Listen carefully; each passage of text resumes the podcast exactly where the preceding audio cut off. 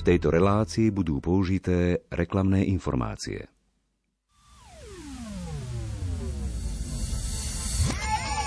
Šapito. Pre všetkých od 12 rokov. 12 a viac.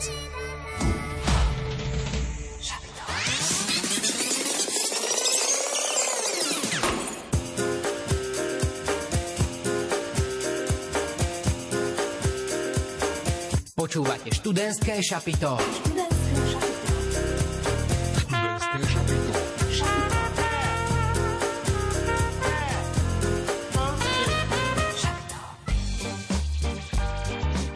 Joško, hrával si sa ako malý s autíčkami? Áno, ja som sa hrával s autíčkami, dokonca si pamätám také jedno veľké vyklápacie, ktoré bolo moje úplne že najobľúbenejšie. Ty si to mal tiež podobne? Ja som mal rôzne autíčka, ale nie je to ani tak o nás dvoch, ale možno, že sa s autíčkami hrával náš dnešný host. Ja si myslím, že určite tak nejako začínala tá jeho kariéra, ktorú neskôr dotiahol až do Formuly 1, kde dokonca zastával 10 rokov v týme McLaren Post Mechanik Amerika. No okrem toho v súčasnosti je už komentátorom Formuly 1 pre BBC. Komentuje dokonca nielen v televízii, ale aj v rádiu. Povieme, že sme boli opäť v Bratislave, boli sme nahrávať túto reláciu a nahrávali sme ju s Markom Prístlim, mechanikom, ktorý má najnovšie aj knižku, ktorá je už aj na pultoch knihkupectiev, dokonca aj v Slovenčine. Inak všimol si si to priezvisko, že sa to podobá trošku na Elvisa Presleyho? Má samozrejme aj prezivku Elvis. Áno, no tak nebude bude spievať, bude nám rozprávať svoje zážitky a skúsenosti, takže toto nás v najbližších minútach čaká. No okrem toho sa môžete tešiť aj na súťaž, aj na rubriku Album týždňa, takže najbližších 90 minút my máme čo robiť, aby sme to pre vás pripravili. Vy stačí, ak nás budete počúvať, no a keď hovorím nás, tak mám na mysli konkrétne Jozefa Pikulu, Ondreja Rosíka, o hudbu sa nám dnes postarala Diana Rauchová, no a na relácii technicky spolupracuje Pavol Horniák.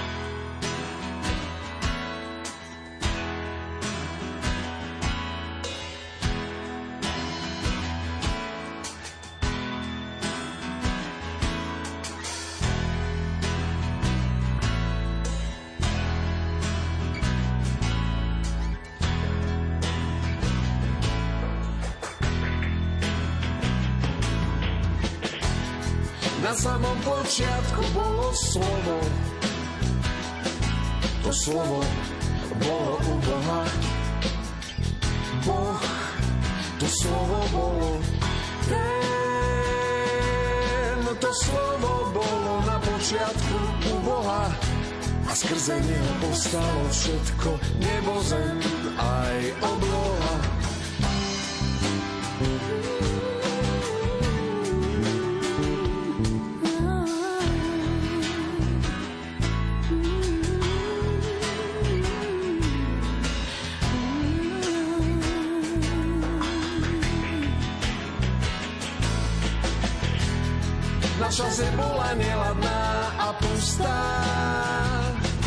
Čierna tma nad priepasťou bola hustá. Duch Boží nad vodami oživoval všetko okolo. Boh riekol, nech je svetlo. A svetlo v tom momente bolo. Bohu sa svetlo páčilo, nechal ho, aby svietilo. Tma bola samá noc samý deň. A takto sa skončil, a takto sa skončil prvý deň.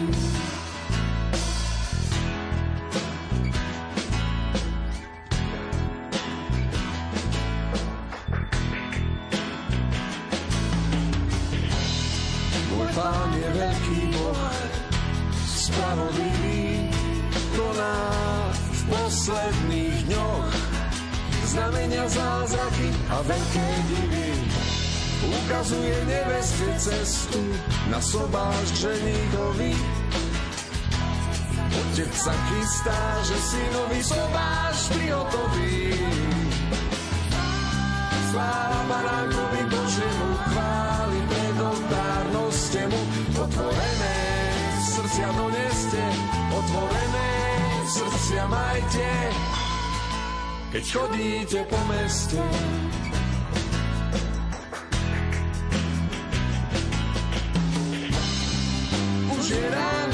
posledného dňa, iba svetý toto rozozná. Svetý prirodzenie odmieta všetko, čo pochádza zo sveta.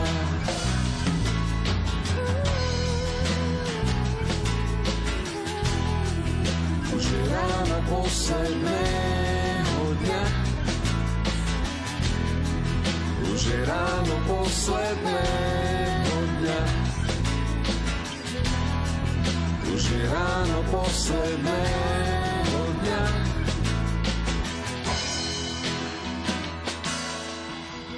Začali sme naše študentské šapito rozpravou o tom, či sme sa hrávali v detstve s autíčkami. A ako to má náš dnešný host Mark Priestley? Ako vlastne on začínal s Formulou 1? Aký bol tvoj prvý kontakt s Formulou 1? Sledoval si ju v detstve? Sledoval som ju ako dieťa. Pamätám si, ako ju sledoval môj otec každú nedeľu. Nebol veľkým fanúšikom, no napriek tomu nám to bežalo v televízii. Spomínam si, ako som to sledoval a bol fascinovaný autami. Samozrejme, miloval som ich. No fascinovali ma aj chlapci, ktorí bežali von z garáží do boxovej uličky, aby vykonali zastávku v boxoch. Vo svojich uniformách, prilbách a so všetkým vybavením boli prakticky anonymní. A pre mňa boli prakticky superhrdinami, pretože dokázali vymeniť pneumatiky za mimoriadne krátky čas. A to ma veľmi lákalo. A počas rokov som prišiel k presvedčeniu, že by som to chcel robiť tiež. V detstve sme sa presťahovali do malej britskej dedinky West Kingsdown, ktorá bola len nedaleko pretekárskeho okruhu Brands Hatch. A v 80. rokoch sa na okruhu Brands Hatch jazdila veľká cena Veľkej Británie Formuly 1. Takže do mojej malej odľahlej dedinky prišla za mnou Formula 1 miesto toho, aby som ja musel jazdiť na iné miesta. Mal som šťastie, že som to celé mohol sledovať zblízka od útleho detstva. Mal si obľúbeného jazdca, prípadne tým? Zo začiatku bolo vždy môjim obľúbeným tímom Ferrari, pretože mali červené autá a ich plagáty som mal polepené po stenách v detskej izbe. Ale môjim obľúbeným tímom bol vždy Williams, pretože to bol britský tím a jazdili zaň moji obľúbení jazdci. Mojím veľkým hrdinom bol Nigel Mansell. Mali tiež aj jednu z najlepších technológií. Fascinovala ma inžinierská stránka Formuly 1. Spomínam si na Williams s aktívnym odprúžením, ktorý pútal moju pozornosť v modro-žltých farbách. Preto sa Williams stal môjim obľúbeným tímom.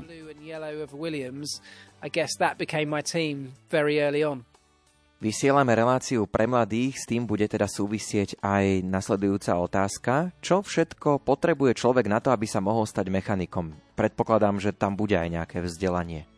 Back then there was no such qualification in motor racing or motor racing engineering, which there is today. V tej dobe neexistovalo žiadne vzdelanie pre inžiniera v motoršporte, ako je tomu v dnešnej dobe. Moja prvá rada je, ak sa chcete stať inžinierom, to sú dobré kvalifikácie, za ktorými ísť. Rovnako dôležitá a možno ešte dôležitejšia je prax na trati. Touto cestou som išiel ja. Študoval som strojárstvo motorových vozidiel, teda cestných aut. Ale rovnako som ponúkal svoje služby malým tímom, nie Formuly 1, ale malým pretekárskym tímom. Ponúkol som sa pozametať, navariť čaj. Keď ma týmy začali púšťať do garáži, aby som im pomohol presúvať pneumatiky či vyčistiť volanty, otvorili sa mi dvere na trať, do boxovej uličky a mohol som stretávať ľudí. Z niektorých ľudí, ktorých som stretol, sa o pár rokov stali kontakty, ktorým som sa mohol ozvať. Takto to rastlo úplne normálne, prirodzenou cestou. Prepracoval som sa, podobne ako jazdci, z najnižších úrovní motoršportu, až kým som sa nedostal do Formuly 1. Vždy som o tom sníval a bol som tak húževnatý a odhodlaný sa tam dostať, že som sa jednoducho nikdy nevzdal. I always had that as my dream and I was just so tenacious and so determined to get there that I wasn't going to let it go. Vysielame v rádiu a ty v knihe Mechanik opisuješ jednu vec, ktorá ti pod vedením prísneho Rona Denisa v McLarene chýbala. Malé rádio, na ktorom by si si mohol púšťať hudbu. Ako si to vyriešil? Na povedz nám aj príbeh spojený s týmom Renault. Ron Dennis was Ron Dennis bol vždy veľmi prísny a seriózny. Bol veľmi zameraný aj na tie najmenšie detaily. Bolo ťažké ho kritizovať, pretože z toho pramenil jeho veľký celoživotný úspech. Keď sme pracovali v garáži po večeroch, boli sme normálni ľudia, ktorí chceli počúvať hudbu. Ron nemal rád hudbu. Na pretekoch sme v boxovej uličke susedili s týmom Renault. Oni vedeli, že my nemáme dovolené počúvať hudbu. A tak sme im začali na papierikoch posúvať popod stenu garáže názvy piesní, ktoré sme chceli počuť. Niekto z ich týmu prebral papierik a pustil pieseň na ich reproduktoroch a dal hlasitosť naplno. Týmu vtedy šéfoval Flavio Briatore, ktorý hudbu miloval a bol opakom Rona. Takže sme našu hudbu dostali vďaka tomu, že sme susedili s Renaultom. Zakázané boli vraj aj sladkosti? Neboli ani tak zakázané. Skôr to však nepôsobilo dobre. Mať sladkosti, cukrovinky, obaly od čipsov po garáži nevyzeralo dobre. A Ron bol človek, pre ktorého všetko muselo vyzerať dobre. Museli sme za tieto veci bojovať a ak sme ich naozaj chceli, museli sme ísť preč z garáže do obytného auta a mať ich tam. Okolo Rona bolo vždy zvláštne prostredie. A preto bol geniálny, no zároveň bolo tak ťažké pracovať pre neho. Pretože mal tak veľa vrtochov a nuansov, a aspoň pre mňa zvláštnych vecí. Ale bol tiež géniom v tom, že vedel, čo v biznise funguje. Bolo ťažké ho poraziť. A pre všetky veci, na ktoré som sa vtedy stiažoval, ako hudba či sladkosti, všetka tá zaťaženosť na detaily, ktorú na mňa Ron preniesol, dúfam, mi dala veľa do života. Takže sa nemôžem príliš stiažovať. Na chvíľočku rozhovor s Markom Príslim prerušíme, ale to len preto, aby sme vám dali do pozornosti našu dnešnú súťaž, pretože aj dnes súťažíte, konkrétne o album kresťanskej košickej kapely Illegal Party s názvom 99 až 2022. Ako už aj z názvu vyplýva, ide o časozberný album, ktorý si aj predstavíme v rubrike Album týždňa. Chceme od vás vedieť, v akom týme pôsobil Mark Priestley ako mechanik. Dá sa to zistiť, alebo ak nás pozorne počúvate, spomíname to, takže odpovede určite viete. Písať nám môžete na Facebook a Instagram Rádia Lumen. K dispozícii aj e-mail sapitozavináčlumen.sk A čítame aj SMS-ky, ak ich pošlete na 0908 677 665 a 0911 913 933.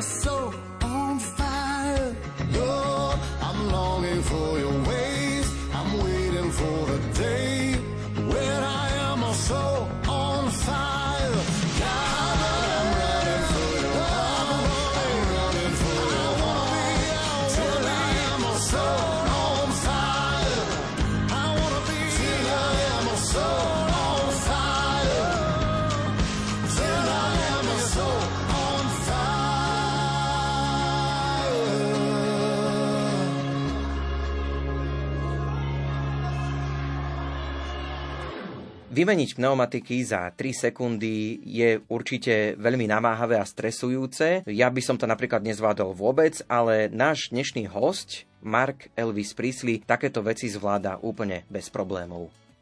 Keď čítame a hovoríme o tvojej práci, príde mi veľmi stresujúca. Ako na to všetko zareagovala tvoja rodina? To bola jedna z najväčších víziev práce v tomto športe. A možno teraz ešte väčšia, keďže nás v nasledujúcej sezóne čaká až 24 pretekov. Takže ľudia, ktorí pracujú v tímoch, sú veľmi často preč z domu. Často hovoríme o tom, aké náročné je to pre ľudí, ktorí cestujú na preteky, ale možno v niektorých prípadoch je to ešte ťažšie pre ľudí, ktorí museli zostať doma. Pretože nie len, že ste dlho preč z domu, ale pracujete pod tlakom v tomto náročnom prostredí. Takže počas pretekového víkendu nemôžete len tak zodvihnúť telefón počas dňa napriek tomu, že sa niečo doma deje. Pretože nikto pre vás nepozdrží preteky a musíte pripraviť váš monopost. Je to skutočná výzva a na to, aby ste ju prekonali, musíte mať rodinu či partnera, ktorí majú pre vás veľké pochopenie. Ja som mal to šťastie, že som ju mal a množstvo ľudí ju stále má. Ale Formula 1 je odvetvím, ktoré má veľkú rozvodovosť manželstiev, pretože je veľmi ťažké udržať si vzťah, keď ste tak často preč z domu.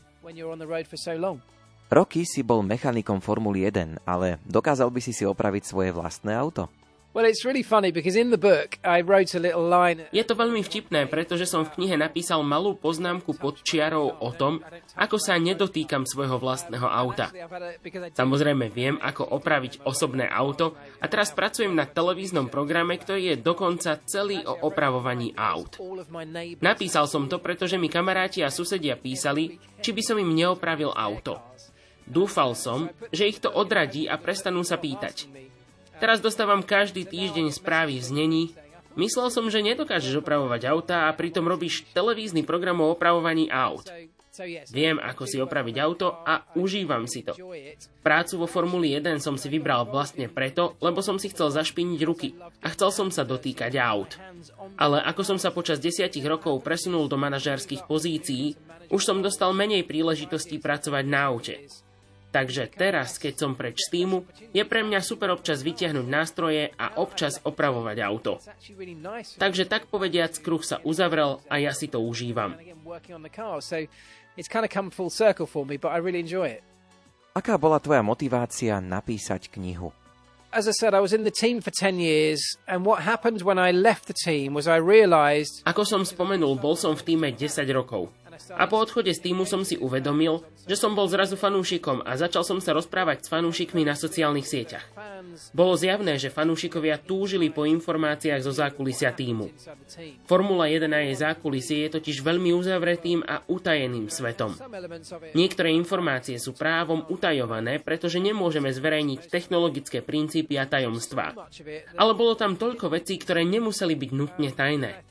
To, ako tým funguje a aj mentalita týmu Formuly 1, na ktorú sa teraz zameriavam, a to, ako vybudovať správnu tímovú spoluprácu. Na tom predsa nie je nič tajné a môžem to zdieľať. A boli to aj jednoduché veci, ako sa auto dostane na trať, logistické veci. Ľudí to veľmi zaujímalo. A keďže mám sám unikátny pohľad zo zákulisia, Myslel som si, že je to skvelá príležitosť spísať to a priniesť kolekciu príbehov. Bol to ten moment, ktorý mi otvoril oči, keď som odišiel z týmu a stal sa fanúšikom a zároveň porozumel ostatným fanúšikom, čo chceli vedieť, čo ma motivovalo napísať knihu.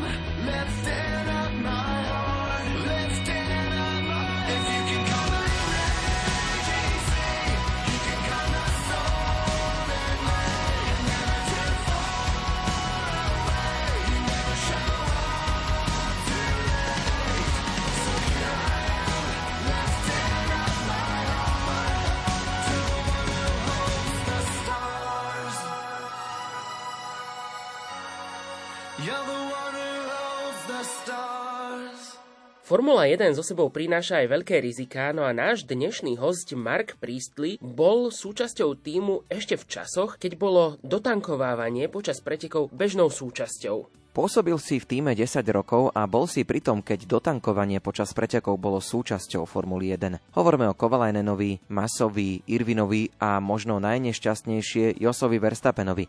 Bolo dotankovanie počas pretekov nebezpečné, alebo si myslíš, že by sa malo vrátiť? Nemyslím si, že to bolo príliš nebezpečné. Incidenty, ktoré si spomenul, boli samozrejme veľmi nebezpečné. A našťastie sa nikto pri nich nezranil. Ale myslím si, že F1 je nebezpečná. A keby sme na to išli touto logikou, nikdy by si nikomu nedovolil stať pred autom v momente, keď prichádza do boxov. To je nebezpečné. Jazdec, ktorý šoferuje auto v rýchlosti 300 km za hodinu, to je nebezpečné. Takže je tam prvok rizika, ale zároveň je to súčasť toho, prečo je tento šport rešpektovaný fanúšikmi. Milujeme ten prvok rizika. Nemyslím si, že to bol problém. Boli tam spôsoby, ako dotankovanie urobiť bezpečným a to je to, čo sme po väčšine urobili. Malo by sa to vrátiť?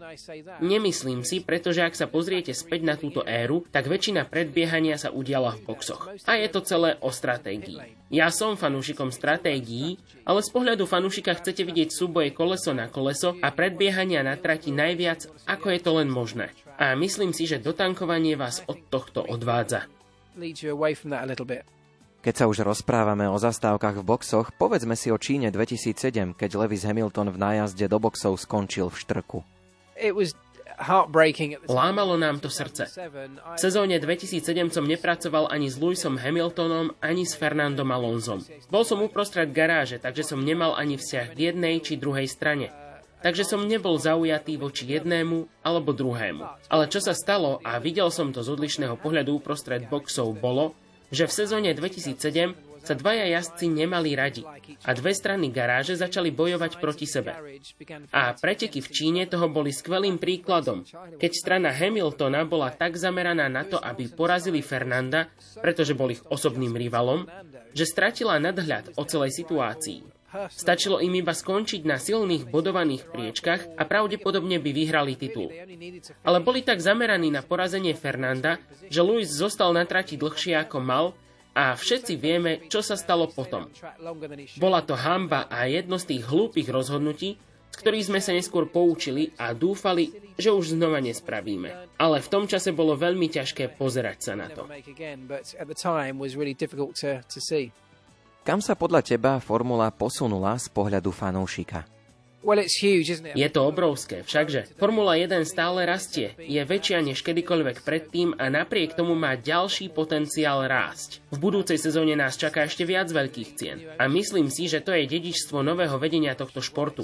Aspoň z komerčného hľadiska. Liberty Media urobila viacero veľkých rozhodnutí. A keď som hovoril o tom, že Bernie Ecclestone bol skvelý vo svojej dobe, podľa mňa ale nemal schopnosť pre rozvoj športu, ako ho vidíme dnes. Stratégia sociálnych sietí, marketingu, séria na Netflixe, ktorá priviedla k tomuto športu veľké množstvo fanúšikov. Je tu veľký posun v rámci rozvoja v USA, ktoré sú do určitej miery neznámym trhom pre Formulu 1. Pozerajú sa na to z pohľadu biznisu, nad čím množstvo fanúšikov krúti hlavou.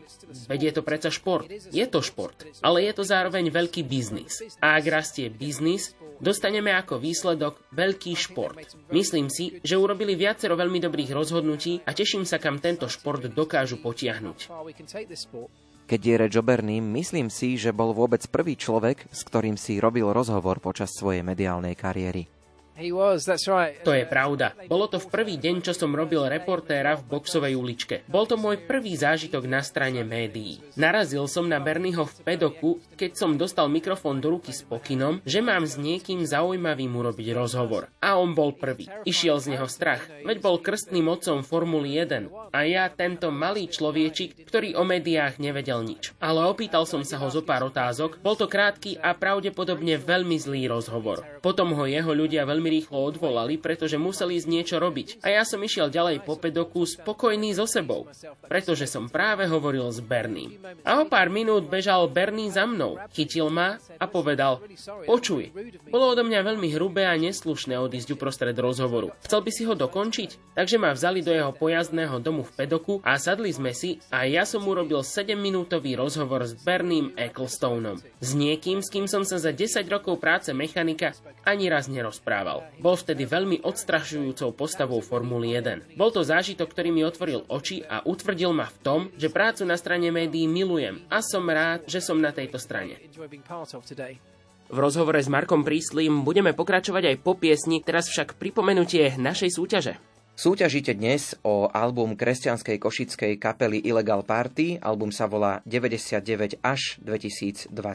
Ide o časozbernú výberovku, teda to najlepšie, čo táto kapela vydala. Viac o tomto albume vám povieme v rubrike Album týždňa. Chceme od vás vedieť, v akom týme Formul 1 pôsobil ako mechanik Mark Priestley. Zapojiť sa môžete viacerými spôsobmi, môžete nám posielať SMS-ky na čísla 0908 677 665 a 0911 913 933. Využiť sa dá aj e-mail sapito zavináč lumen.sk Takisto čítame aj vaše komentáre a správy na Facebooku a Instagrame.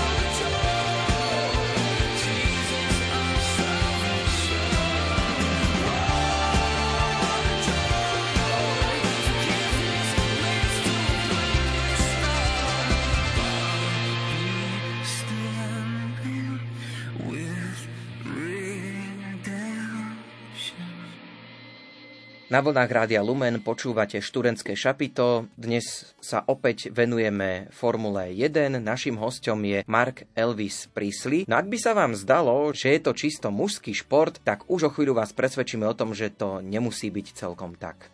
Myslíš si, že v F1 majú miesto a priestor aj ženy? Ak hovoríš o jazdcovi, tak je len otázkou času, kedy za volantom monopostu uvidíme ženu. Čo sa týka počtu žien v F1, ten neustále rastie. Vidíme ich stále viac a viac vo všetkých oblastiach. Najskôr sme ich mali na strane hospitality, ale dnes sú už takmer všade. Keď sa pozriete po boxovej uličke, veľa z nich rozhoduje napríklad o stratégiách vo viacerých tímoch. Máme mechaničky, inžinierky. Neexistuje oblasť v týme Formuly 1, kde by sme nenašli ženy niekde v boxovej uličke. A to je skvelé. A tento raz bude pokračovať a malo by to tak samozrejme byť. A všetko to začína v školách. Dostať dievčatá a mladé dámy do týchto kmeňových predmetov inžinierstva a previesť ich celým procesom do Formuly 1. A týmy sa v tomto veľmi zlepšili. V tejto sezóne sa šampiónom opäť stal Max Verstappen, no opäť to bolo v tieni viacerých kontroverzií. Akú úlohu v tomto športe zohráva zákulisná politika? Huge. Obrovskú. Ale myslím si, že to tak bolo vždy. Keď sa nad tým zamyslím, tak množstvo majstrovských titulov v mojej ére vo Formuli 1 bolo vždy poznačených nejakou kontroverziou či nejakým protestom alebo rozhodnutím komisárov. Nemyslím si, že je to nové. Ale v súčasnosti máme sociálne siete. Tak sa to viac rozdeľuje a každý fanúšik má svoj názor. A tie názory sa stávajú veľmi hlasnými veľmi rýchlo. A tak sa o tom hovorí viac ako v minulosti. Veľká časť toho je vlastne skvelá pre F1, pretože ak ľudia hovoria o kontroverziách, potom hovoria o Formule 1. A to pridáva na mystickosti a nadšení okolo tohto športu. Veľké športové momenty vždy so sebou prinášajú kontroverzné rozhodnutia. Je to rovnaké vo futbale, je to rovnaké všade. A F1 v tomto nie je výnimkou. V súčasnosti má oveľa väčší hlas. Ale kontroverzie tu boli vždy. But I think it's probably always been there. Pristavme sa pri pravidlách. Ako ich vnímaš a čo by sa s nimi mohlo urobiť? Rules are there to be broken. Pravidlá sú na to, aby sa porušovali. Sú tam na to, aby sa na ne tlačilo. A to je spôsob, akým sa na to pozerá každý v týme Formuly 1. Našou úlohou ako inžinierov je pozrieť si pravidlá a nájsť spôsob, akým ich obísť, ale v medziach pravidiel.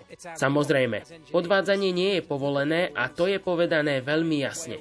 Ale sú tam šedé zóny a práve v týchto šedých zónach často nájdete svoju výhodu. Týmy Formuly 1 sú veľmi dobré vo využívaní týchto jemne šedých zón. Niektorí fanúšikovia sa na to pozerajú a hovoria, že to nie je správne a nie je to fér. Tak toto bolo vždy a to je to, v čom sú inžinieri veľmi dobrí. V hľadaní riešení problémov v medziach pravidiel.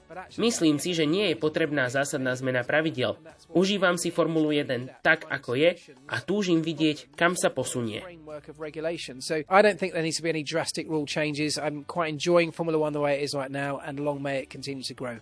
V knihe upútala moju pozornosť situácia z Indianapolisu 2005. Preteky dokončilo iba 6 aut, fanúšikovia boli veľmi nahnevaní. Podobná situácia sa odohrala v belgickom Spa, kde sa odjazdilo iba pár kôl za safety carom. Ako vnímaš tieto situácie? Myslíš si, že by sa v tomto smere dali veci zlepšiť? 2005 in Indianapolis was a Indianapolis v roku 2005 bol jeden z momentov, kedy Formula 1 dosiahla dno. Bola to politika, ktorá zabránila riadnemu pretekaniu. A politika by nemala brániť poskytnutiu celého predstavenia fanúšikom, ktorí v niektorých prípadoch zaplatili obrovské peniaze, aby sa mohli prísť pozrieť. Tento šport dokáže prežiť iba vďaka fanúšikom. A tí by mali byť na prvom mieste v tom, aby sme im poskytli show. Myslím si, že SPA bolo v tomto podobné, ale odlišné v podobe prvku počasia. To neovplyvníte. Riešením by bolo zrušiť to a odjazdiť preteky v iný deň. Ale to je obrovský záväzok a nie je garantované, či by sa to vôbec logisticky podarilo. SPA bola veľmi ťažká situácia a nechcel by som byť v koži organizátorov v tejto situácii, pretože je tak ťažké priniesť niečo, čo by uspokojilo všetkých. V Indianapolis v roku 2005 boli spôsoby, ako sme mohli urobiť show. A bola to politika a hádky určitých ľudí v zákulisí, ktoré tomu zabránili. A obzvlášť v Amerike. Na trhu, kam sa Formula 1 chcela dostať, vrátilo nás to o veľa rokov späť. Práca, ktorú sme dovtedy urobili, bola na nič. Zabralo nám to roky, aby sme sa vrátili späť a až teraz sa F1 pomaly dostáva do USA. Fanúšikovská základňa rastie a ľudia to opäť začínajú príjmať. Pravdepodobne a dúfajme v to, že už zabudli na to, čo sa udialo v roku 2005. Ale pamätám si, ako som bol v ten večer po pretekoch v Indianapolise, ľudia rozprávali o F1 s veľkou nechuťou a ja som tomu rozumel. A v ten deň som sa hambil za to, že som bol súčasťou tohto celého a bol som takmer v rozpakoch. Myslím si, že by sme sa nikdy nemali hambiť za to, čo robíme vo Formuli 1, ale mali by sme byť hrdí na všetky úžasné show, ktoré dokážeme priniesť. A dnes, vo väčšine prípadov to tak je. Dokážeme priniesť skvelé predstavenie pre divákov. Je to skvelý šport a skvelý priemysel. A keď príde na počasie, Niekedy musia mať fanúšikovia pochopenie, že s tým niekedy jednoducho nič neurobíme. Ak je už raz počasie tak extrémne v určitom čase, organizátori s tým nemajú nič. Môžeme sa snažiť nájsť lepšiu cestu, ako to obísť, ale je to tak globálny šport, ktorý naživo sleduje televízne publikum na celom svete, že nie je také jednoduché urobiť zmeny za behu, ako si veľa ľudí myslí.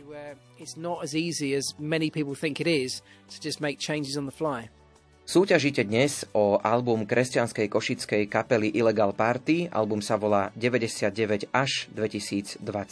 Ide o časozbernú výberovku, teda to najlepšie, čo táto kapela vydala. Viac o tomto albume vám povieme v rubrike Album týždňa. Chceme od vás vedieť, v akom týme Formul 1 pôsobil ako mechanik Mark Priestley. Zapojiť sa môžete viacerými spôsobmi, môžete nám posielať SMS-ky na čísla 0908 677 665 a 0911 913 933. Využiť sa dá aj e-mail sapito zavináč lumen.sk Takisto čítame aj vaše komentáre a správy na Facebooku a Instagrame.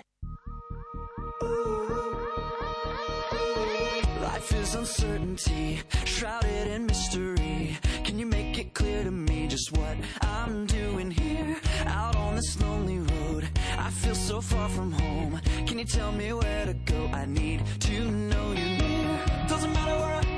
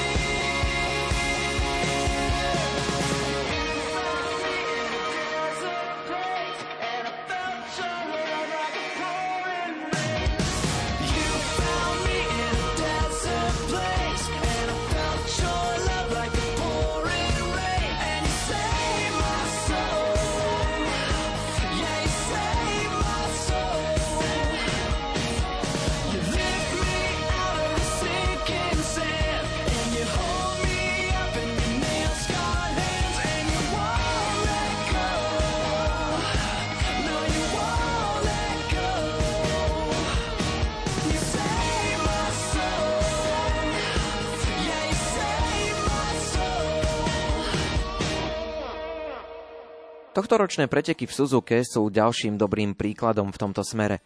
Fanúšikovia špekulovali o pneumatikách a o tom, či je možné alebo nemožné jazdiť s týmito monopostami v mokrých podmienkach s pneumatikami do extrémneho vlhka. Nemyslím si, že sú to len tieto nové monoposty. Myslím si, že to bolo rovnaké aj v predchádzajúcej ére Formuly 1. Je to náročné, pretože keď máte extrémne vlhké počasie a je veľa prípadov, keď by som si myslel, že sme mohli preteky odjazdiť, alebo odštartovať ich, ale nestalo sa tak. Myslím si, že na to by sme mali pozrieť a poučiť sa z toho. Ale keď je počasie extrémne, je to jednoducho nebezpečné. A mohli by sme povedať, že by sme mali zostrojiť monopost, ktorý by bol schopný jazdiť vo všetkých podmienkach. Ale čo pritom robíte je, že kompromitujete auto preto, čo vo väčšine prípadov sú suché podmienky v pretekoch. Môžete ho zdvihnúť zo zeme, aby tam nebol žiadny aquaplaning. Ale bolo by to oveľa pomalšie auto a už by nebolo také predstavenie, aké to auto má v každých iných pretekoch vo Formuli 1. Myslím si, že môžeme odjazdiť preteky v mokrých podmienkach. Nemali by sme byť príliš vystrašení. A myslím si, že je tam váhanie kvôli bezpečnosti, aby sa tieto veľmi silné autá nedostali na trať v mokrých podmienkach. Do určitej miery by sme mali dôverovať týmto najlepším jazdcom na svete, že dokážu zvládnuť tieto podmienky. A ak sa roztočia a narazia do bariér, je to nešťastné, ale tieto autá sú bezpečnejšie, ako boli predtým. A je veľmi ojedinelé, že vidíme vážne zranenia pri akejkoľvek nehode. Mali sme Množstvo vážnych nehôd a jazdci ich prežili a vyšli z monopostu po vlastných. To, čo sme urobili z hľadiska bezpečnosti, by nám malo dovoliť ani nie viac riskovať, ale dovoliť jazdiť aj za extrémnejších podmienok. Veľa ľudí zo začiatku nenavidelo svetožiaru a teraz sa pozrime na Groužana, Alonza a všetky tieto vážne nehody a to, ako, ako by zázrakom z toho vyviazli bez zranení. Alonso skončil v Onstine 7. Myslím si, že už sa nikto nemôže pozrieť na systém svetožiary a sťažovať sa, pretože tento systém s istotou zachránil životy. Jeden z príbehov, ktorý v knihe opisujem, sa stal, keď som pracoval vo Formule 2. Pracoval som s jazdcom, ktorého počas jazdy trafila pneumatika z iného monopostu. Bol to jeden z najťažších momentov mojej kariéry. Rozprával som sa s ním pred pretekmi. Zapli sme mu bezpečnostný pás, poslali ho na trať a už sa nevrátil. Vtedy neexistoval systém svetožiary, ale keby existoval, ešte by žil. Nikdy nebudem brániť technológiám, ktoré zlepšia bezpečnosť tohto športu. A myslím si, že svetožiara je veľmi úspešným príbehom. Už sa na to nikto nepozerá tak, že vďaka svetožiare sú autá škarečie. Je to jednoducho súčasť monopostu F1. A veľmi rýchlo sme si na to zvykli. A myslím si, že ďalšie podobné riešenia budú nasledovať. A musíme prijať túto stránku veci, pretože ak dokážeme pretekať bezpečne, môžeme na to viac zatlačiť, jazdiť aj v zložitejších podmienkach. Takže má to aj množstvo pozitív.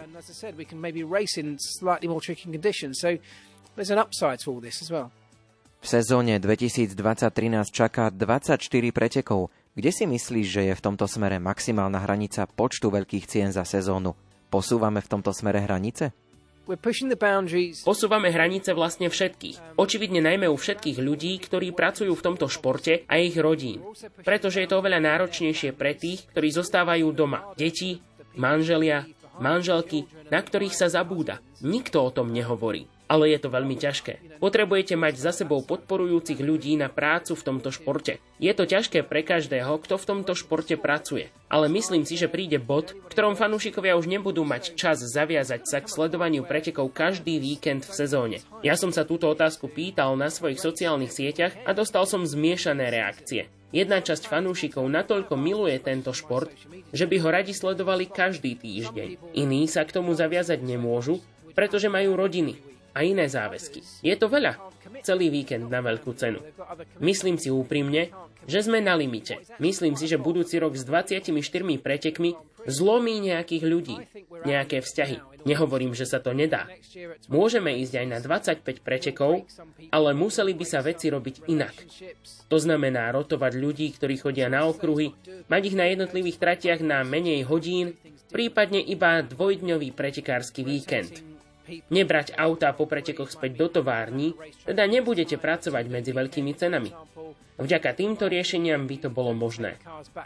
Nie je to o tom, že nemôžeme mať viac pretekov, ale znamenalo by to kompletne odlišný spôsob tvorby štruktúry Formuly 1. Na budúci rok nás čaká Las Vegas, ďalšie veľké americké predstavenie po Miami v tejto sezóne. Čo môžeme očakávať? Fireworks. I think Vegas is to be Ohňostroje. Myslím si, že Vegas bude všetko to, čo očakávate od veľkej americkej show okolo jedného z najväčších športových predstavení na planéte. To je to, čo je Formula 1. Je to jedna z najväčších športových show na svete. A berieme ju na miesto, ktoré dáva dohromady tie najväčšie a najlepšie show na svete. Myslím si, že to bude skvelé epické. Fakt, že to dokázali urobiť na mieste, kde je náročné urobiť čokoľvek, je skvelé. Myslím si, že je to znak toho, ako veľmi Formula 1 rastie. Že boli schopní to urobiť. Amerika a Vegas to prijali a ja sa nemôžem dočkať. Bude to ozajstná show. Verím, že samozrejme trať samotná dokáže priniesť dobré pretekanie. V konečnom dôsledku to musí byť centrom veľkej ceny, pretože inak je to iba lesk a pôvab a stratili sme to, o čom je Formula 1. Musí to byť dobrá trať. Je ťažké urobiť to na mestských okruhoch, ale nie je to nemožné. Držím palce. Je veľa okruhov, ktoré na papieri nevyzerali dobre a priniesli dobré preteky. A naopak. Nebudeme vedieť, aké dobré to je, kým nedostaneme monoposty na okruh, ale mám veľké nádeje. We won't really know how good it is until we get there, but I've got high hopes. Na chvíľočku rozhovor s Markom Príslim prerušíme, ale to len preto, aby sme vám dali do pozornosti našu dnešnú súťaž, pretože aj dnes súťažíte, konkrétne o album kresťanskej košickej kapely Illegal Party s názvom 99 až 2022. Ako už aj z názvu vyplýva, ide o časozberný album, ktorý si aj predstavíme v rubrike Album týždňa. Chceme od vás vedieť, v akom týme pôsobil Mark Priestley ako mechanik. Dá sa to zistiť, alebo ak nás pozorne počúvate, spomíname to, takže odpovede určite viete. Písať nám môžete na Facebook a Instagram Rádia Lumen. K dispozícii aj e-mail sapitozavináčlumen.sk A čítame aj SMS-ky, ak ich pošlete na 0908 677 665 a 0911 913 933.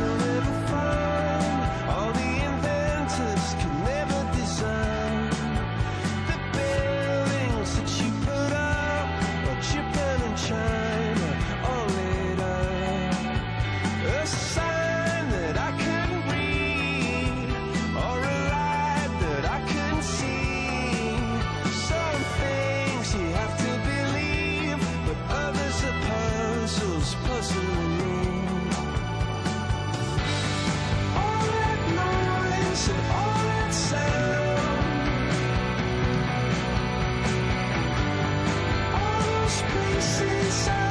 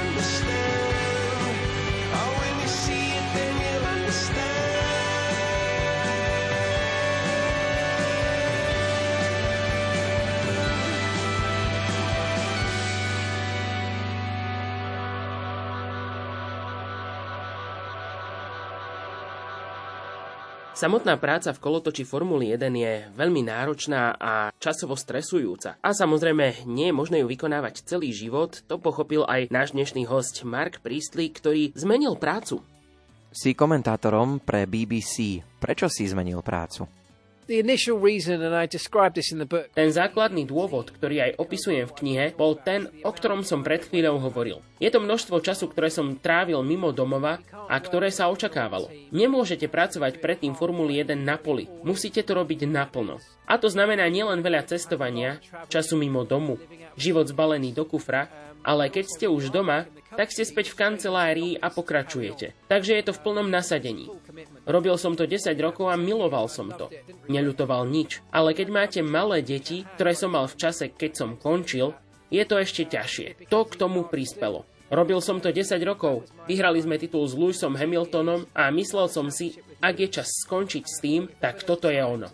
Práve sme odfajkli tú najväčšiu kolónku, akú sme mohli. Takže som sa s týmu stiahol a v tom čase som nemal nejaký plán. A iba o rok a pol či dva neskôr, keď som začal písať o F1, prišla ponuka od BBC. Na začiatku ako reportér v boxovej uličke. A išiel som do toho a zamiloval som si to už od prvého dňa, čo bola veľká cena Veľkej Británie z BBC. A na konci toho prvého dňa som vedel, že chcem, aby moja ďalšia kariéra bola na strane médií pri tomto športe, ktorý som si zamiloval. A mal som šťastie robiť to aj nasledujúcich 10 rokov. Over the, the 10 years that have followed. Bolo pre teba jednoduchšie robiť túto prácu, keďže si bol v pedoku doma? Yes, definitely. Um, Určite. A to je dôvod, prečo tá ponuka prišla. Pretože som písal o svojich zážitkoch a mal som jedinečné zážitky. Mal som inú perspektívu oproti fanúšikom, pretože som poznal zákulisie a zdieľal som ho vo svojich článkoch. A ľudia z BBC čítali moje články a povedali, že by chceli túto perspektívu mať vo svojom vysielaní. Mal som ten náhľad, ak sa niečo stalo na trati, vedel som, čo sa deje v zákulisí, čo sa hovorí vo vysielačkách v garáži, či na stretnutiach inžinierov. A väčšina komentátorov to nevie, pretože v tomto športe neboli.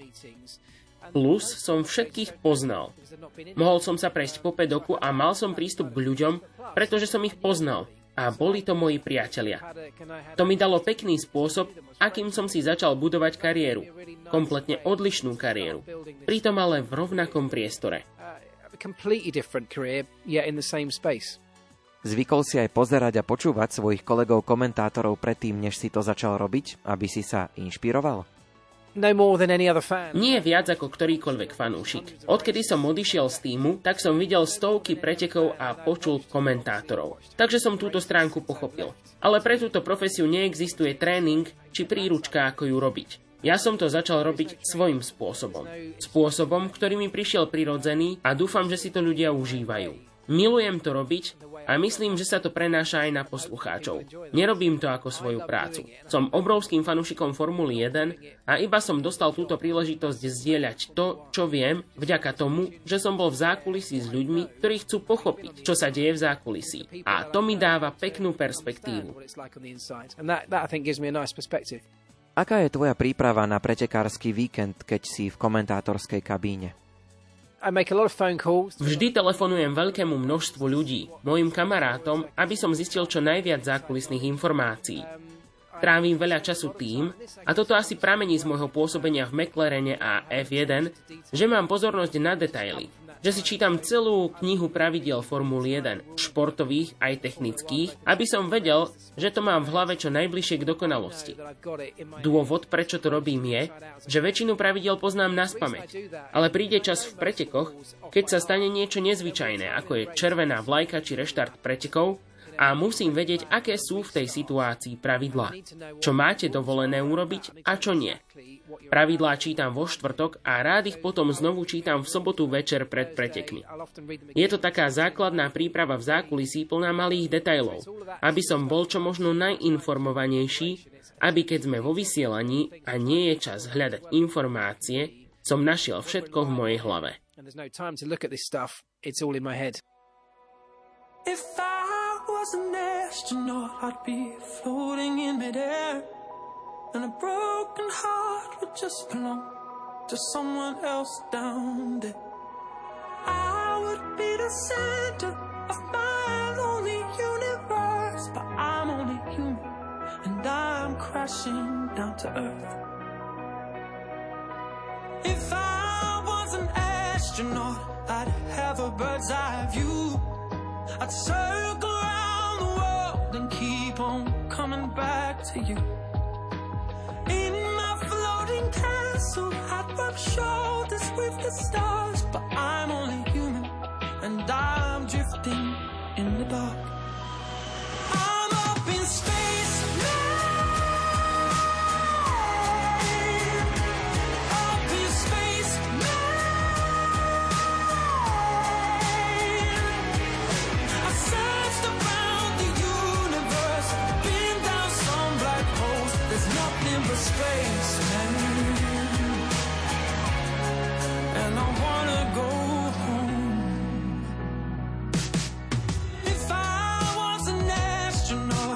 speak to satellites.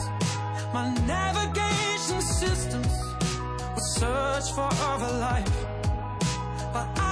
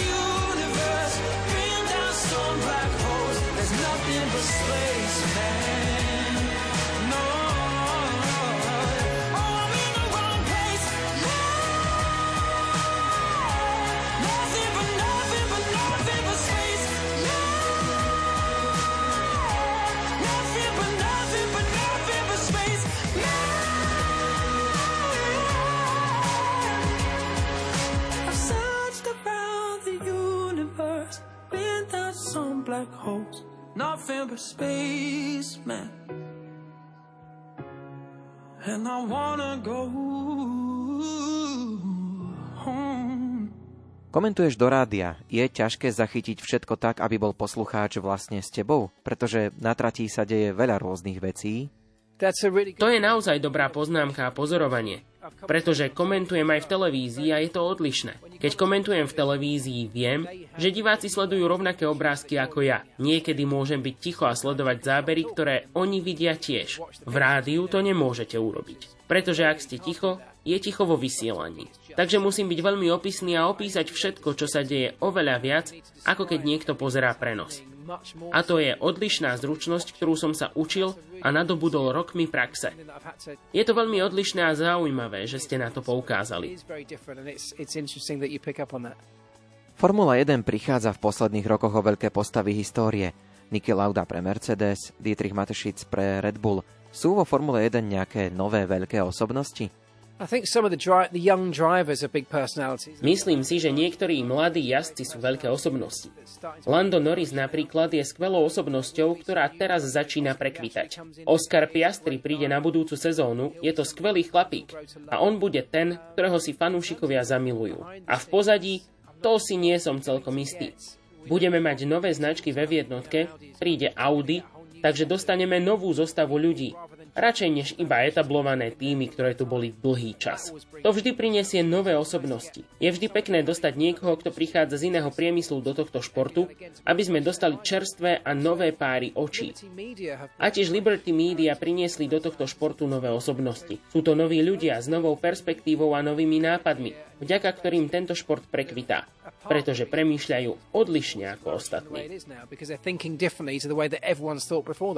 Záverečná otázka musí byť tvoj obľúbený príbeh s Kimim Raikkonenom, pretože si s ním pracoval dlhú dobu. Súhlasím. Pracovať s ním bola najväčšia zábava. A moja kniha je absolútne plná skvelých príbehov s Kimim. Príbehov o ničení hotelových izieb po veľkých párty, sú tam príbehy typu rock and roll a takisto viaceré príbehy stratí, pretože on bol jedným z najrýchlejších pilotov, s akými som mal možnosť pracovať. Nechcem prezradiť veľa, ale v knihe je skvelý príbeh o tom, ako sa z nás dvoch stali dobrí priatelia v práci aj mimo nej. A je tam séria viacerých kanadských žartíkov, ktoré sme robili jeden na druhom pred koncom jeho kariéry v McLarene, ktoré došli až do bodu, keď on vyšiel z auta po veľkej cene Brazílie, jeho posledných pretekoch so žiarivo modrými rukami a zhruba o týždeň neskôr som ja skončil s vyholeným obráteným čírom stredom mojich vlasov, ktoré som mal v tom čase po plecia z pomsty. A ak chcete vedieť aj celý zvyšok príbehu, nájdete ho v knihe. That should be enough to whet your appetite. If you want the rest of the story, you need to go and read the book. My s Ondrejom sme tú knihu čítali a prečítať si ju môžete aj vy, pretože je dostupná aj v Slovenčine a dá sa kúpiť. Rozhovor s Markom Prísnym sme ukončili, ale v študentskom šapite pokračujeme. Už o chvíľočku nás čaká rubrika Album týždňa.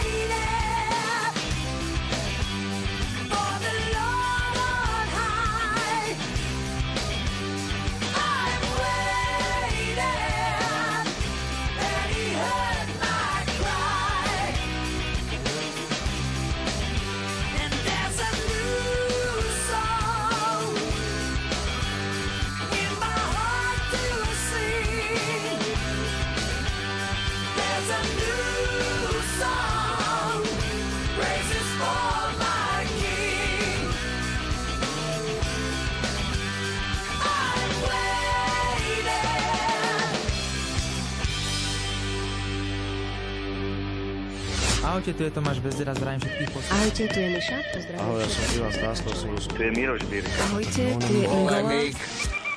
Album týždňa. Košická roková kresťanská kapela Illegal Party prichádza v týchto dňoch s novým albumom s názvom 99 lomka 22. Ide o časozberné CD, ktoré zachytáva ich 23-ročnú tvorbu. Viac o tomto CD nám už povie hudobný redaktor Imro Šimik. Modlím sa k Tebe, Pane, pred tvárou Tvojou, amen cítim sa byť vďačný za to, že som šťastný a za to, že ťa mám. Že ty si môj pán a že ty si ma zachránil od zlých a trpkých chvíľ. Známi sami čudujú. Ešte ťa nepoznajú. Skončil som už s hriechom, už ho nemám rád. Verím, že aj tieto vety tvorím spolu s Duchom Svetým všetkých predtým. Ježiš, že ti robím radosť, verím. to sa modlím k Bohu, Tvorcovi neba i zeme, Tvorcovi neba i zeme. Všetkého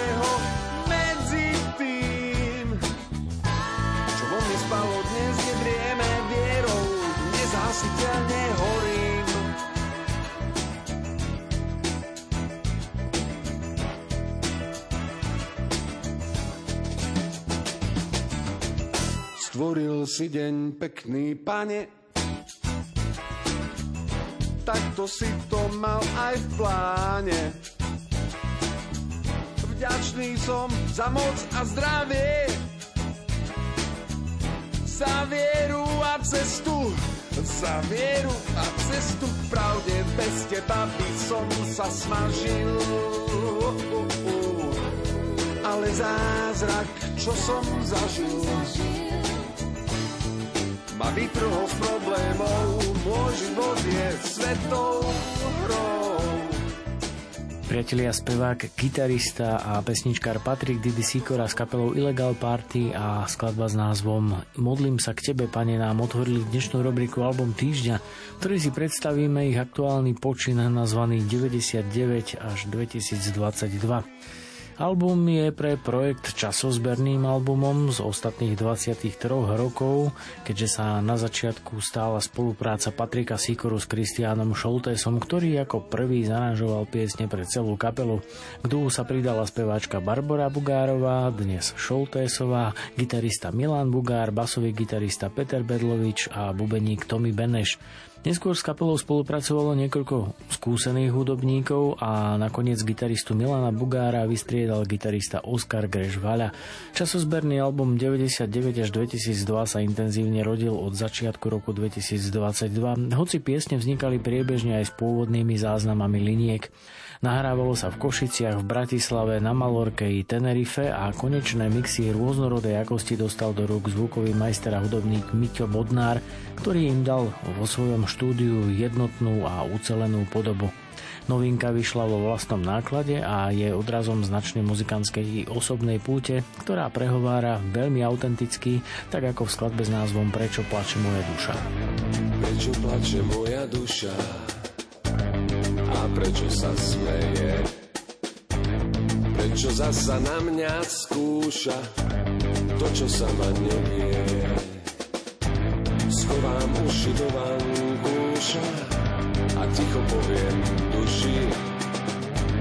Počúvaj ma dobre, duša, nenechám sa rušiť. Stále, keď ma moja duša vyrušila, nestačila moja vlastná sila.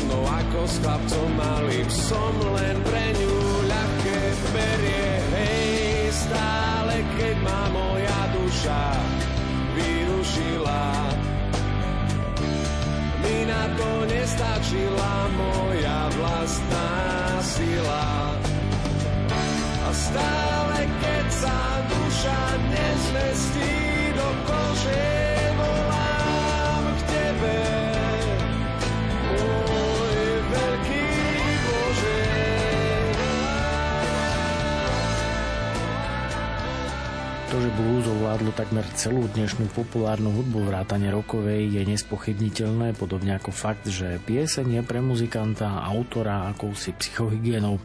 Obraz chlapíka s gitarou proti všetkým inšpiroval v histórii množstvo skvelých muzikantov, ktorí takýmto spôsobom ponúkajú svedectvá rôzneho druhu.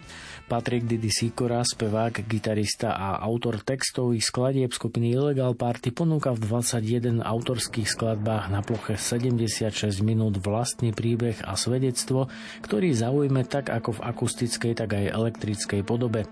Štýl skladieb je originálnou kombináciou alternatívneho roku grunge až po reggae, ktorý Patrik pomenoval originálne Heaven Ground.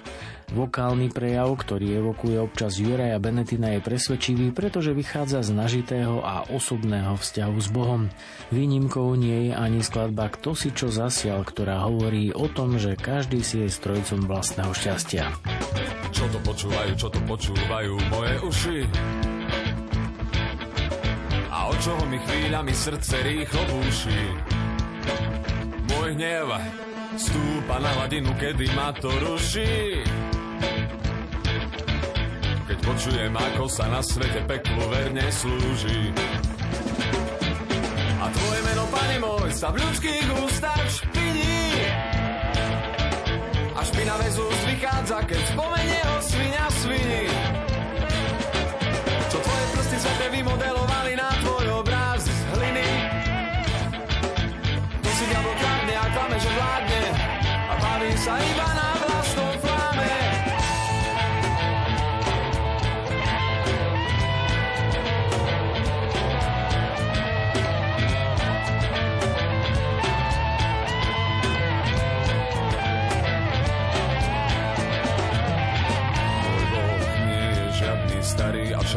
detko môj Boh. Je mocný duch, čo stvoril všetko môj Pán Ježíš je pánom vesmíru na veky. Nie je to dieťatko a nenosí vianočné darčeky.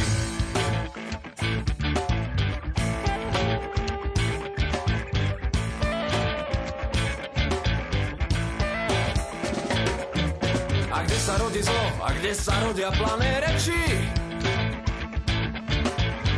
Sa to všetko rodí. Kto svojich sluhov strachom lieči. Kto robí z môjho pána klamára, spokojný a v kľude. Kto si čo zasial, to si aj žať bude. Patrik Didi Sikora je citlivým a vnímavým autorom, ktorý z rozvahou osobného obrátenia sa komentuje život okolo seba. Tak ako v interpretácii, tak i v textoch oceníte jeho zmysel pre úprimnosť, spravodlivosť aj porozumenie. Svojou tvorbou smeruje k vyjadreniu osobných zážitkov a skúseností, ktoré ovplyvnili jeho vzťah so živým Bohom. Hľadať odpovede na otázky zmyslu života môžete napríklad v skladbe s názvom Srdce. Jedného muža bolí celý človek a nevie si kúpiť kľud za pár stoviek. Nevie si odvyknúť od myšlienok, ktoré sú chore. Pozabudol na chvíľu, že stáva sa smerom hore. Sám podlieha náladám, do ktorých sa stále vkráda. Niekam nevyzliekol kožu zo starého hada. Už nedáva telu všetko, čo si stále žiada. Mm, a nestrká pod kožu veci, ktoré koža nemá rada.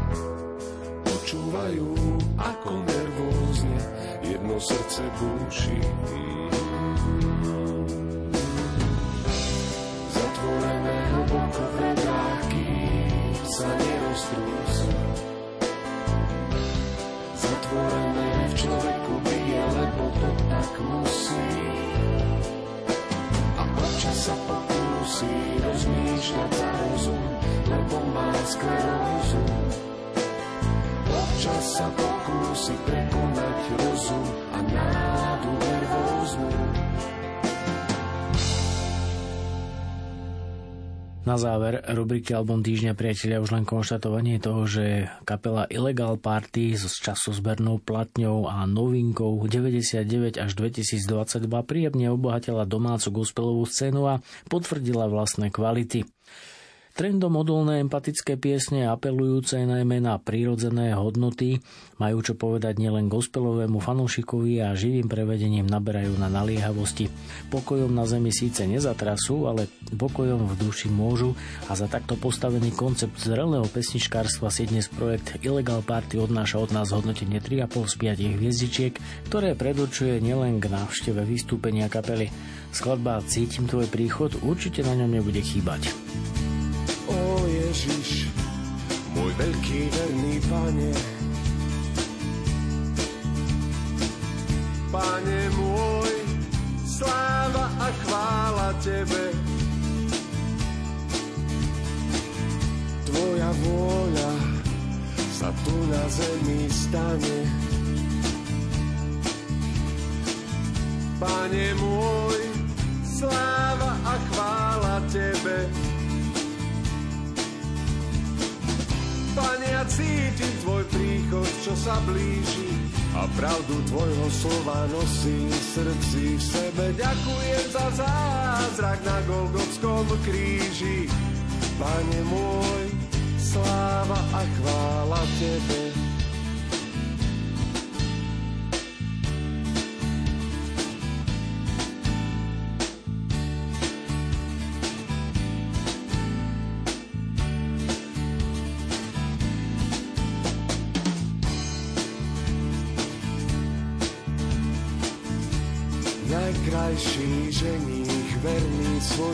Neveste. Si ty veľký Ježiš, spravodlivý pane. Chváli tvojho ľudu, nech vyrýšia ťa na ceste. Nech znejú hlasno v každom Božom stane. požehnaný každý, kto teba.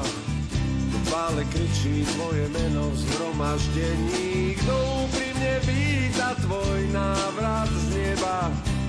Kto zdobí Jeruzalem, aby bol pripravený. Kto zdobí Jeruzalem, aby bol